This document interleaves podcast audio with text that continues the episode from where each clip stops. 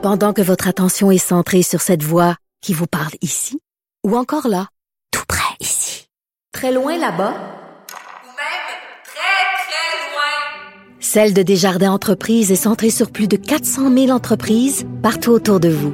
Depuis plus de 120 ans, nos équipes dédiées accompagnent les entrepreneurs d'ici à chaque étape pour qu'ils puissent rester centrés sur ce qui compte, la croissance de leur entreprise.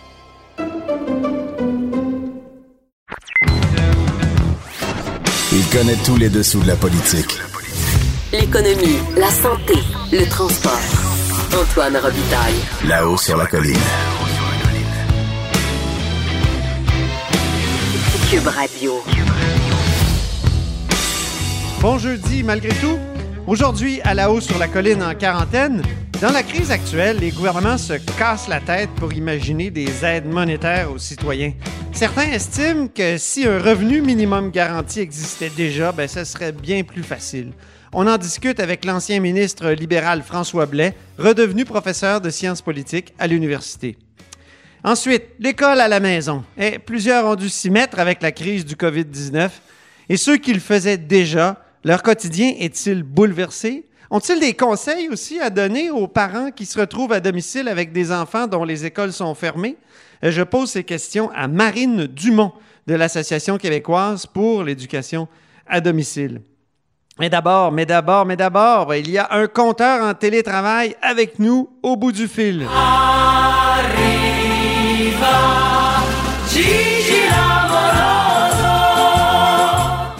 Et bonjour Jean-François Gibault, Bonjour Antoine. notre compteur et accessoirement directeur de la recherche à QMI, toujours en télétravail et qui euh, suit les actualités COVID-19. Et on constate que le Québec semble être vraiment plus touché que les autres provinces canadiennes.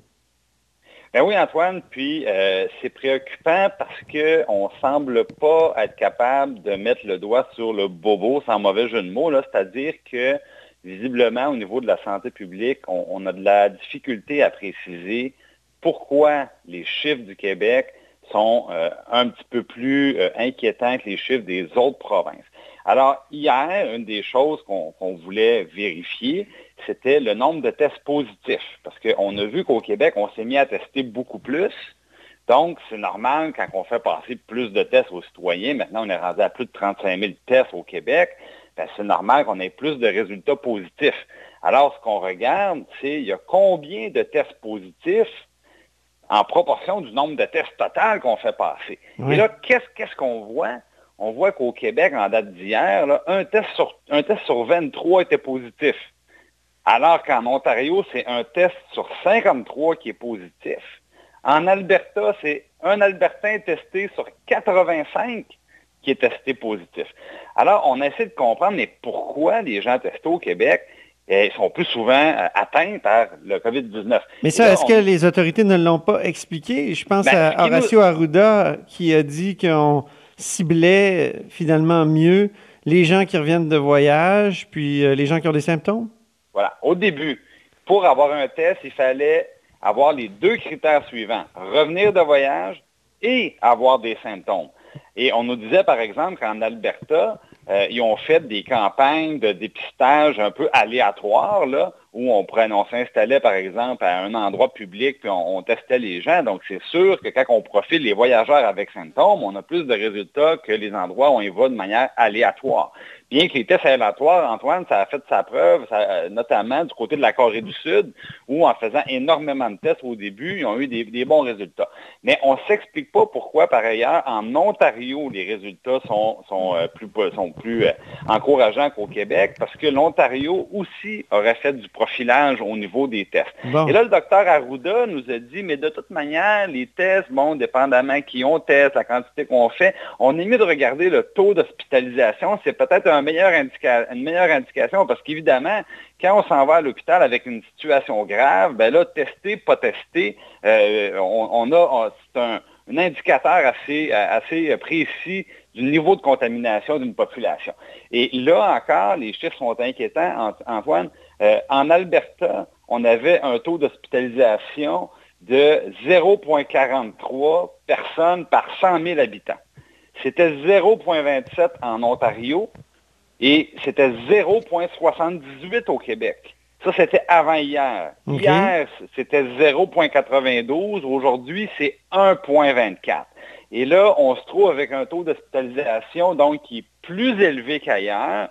Et ça, aujourd'hui, il n'y a pas eu d'élément de réponse à ce sujet-là. Est-ce que c'est parce qu'on a une population qui est plus vieille?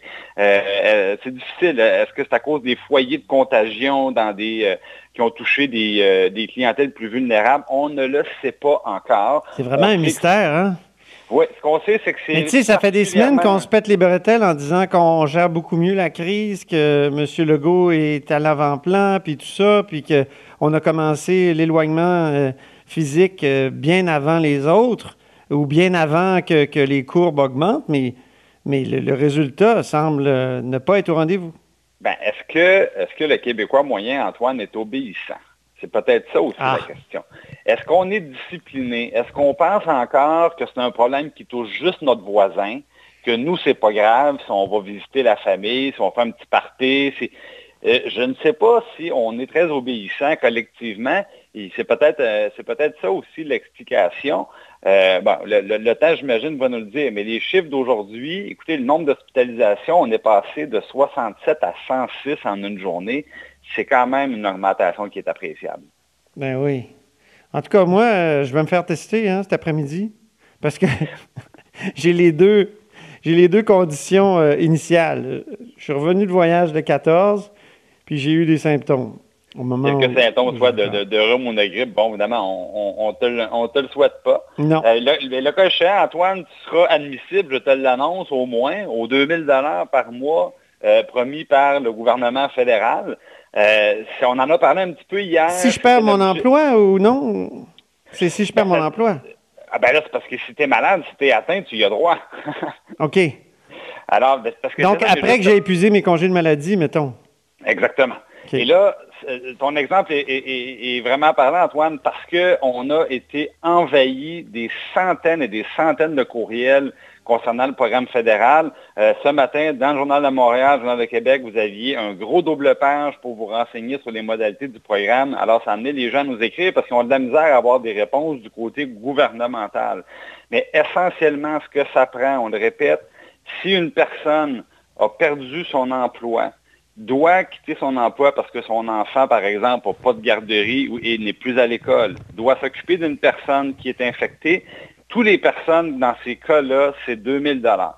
Mais là, évidemment, on rentre le diable souvent dans les détails. La nouvelle prestation, par exemple, de 2000 dollars est, plus généreuse que la prestation de plusieurs chômeurs. Donc, là, dans ce cas-ci, ben, tant mieux pour les gens qui avaient une prestation de chômage un peu moindre, ils seront admissibles aux 2000 dollars. Et là, il faut bien comprendre, les gens qui perdent leur emploi aujourd'hui doivent aller à l'assurance emploi s'ils sont admissibles parce que le comptoir pour gérer la nouvelle prestation fédérale va ouvrir le 6 avril. Par contre, quand le système sera en place, tout le monde tout le monde va devoir se diriger vers le comptoir du nouveau programme d'urgence fédérale et non pas vers l'assurance emploi. Ah les deux programmes, les deux programmes vont être arrimés. Et maintenant, euh, inquiétez-vous pas, si vous avez des prestations de chômage qui s'étiraient sur une longue période, vous allez les conserver. On a aussi, par exemple, les personnes qui étaient en congé de maternité, donc qui ne travaillaient pas. Vous êtes admissible également si vous étiez des prestataires d'autres prestations et au moment où euh, les prestations en question se terminent. Donc, c'est des questions comme ça qui se multiplient. Euh, par contre, les employés des services essentiels, on a beaucoup de questions relativement à ça. Par exemple, je suis infirmière et euh, j'ai peur pour ma santé. Mon employeur, évidemment, ne m'a pas remercié. Je j'ai pas d'enfant à ma charge, j'ai pas de symptômes. Est-ce que je peux avoir le 2000 Ben là, la réponse, c'est non évidemment, il faut quand même avoir une perte de revenus qui est reliée, euh, qui est reliée à un contexte extérieur pour pouvoir avoir le 2000 Puis évidemment, euh, il y a toujours les, questions euh, très difficiles qui se posent, c'est-à-dire les, gens qui sont dans, les soins de santé, on en a besoin pour mm-hmm. soigner, soigner nos malades. En même temps, qui c'est très facile de comprendre qu'une personne peut être inquiète. Euh, surtout qu'on entend de tous les côtés aujourd'hui qu'il manque un peu d'équipement à certains endroits. Les gens disent on n'a pas de masque, on n'a pas de visière, euh, les protocoles n'ont pas été revus avec la nouvelle situation. On, peut comprendre les personnes d'être très inquiètes. Si, euh, mettons, je connais quelqu'un, moi, qui travaille au Grand Théâtre de Québec, Et puis, évidemment, les spectacles ont tous été annulés. Il est étudiant. Est-ce qu'il aurait accès au fameux programme fédéral, la prestation d'urgence euh, fédérale? Bon, pour un étudiant, la première des choses, est- c'est d'une personne qui devait avoir au moins 5 000 de revenus en 2019. Premier critère. Alors, s'il avait plus de 5 000 de revenus, critère numéro un est rempli. Deuxième critère. Donc, il travaillait, cette, pe- cette, cette personne-là travaillait au Grand Théâtre de Québec. Les spectacles sont annulés. Donc, si je comprends bien, il, il n'a plus de revenus à cause de l'annulation des spectacles. Absolument, oui. Ben, si c'est bien le cas, euh, bonne nouvelle pour lui, il est admissible aux 2 000 par mois. Bon, ben, je vais lui dire. Merci beaucoup, Jean-François Gibault. Ça fait plaisir, Antoine. Notre compteur et accessoirement directeur de la recherche à QMI, en télétravail, mais super efficace pareil. Alors, à très bientôt. Vous êtes à l'écoute de là-haut sur la colline.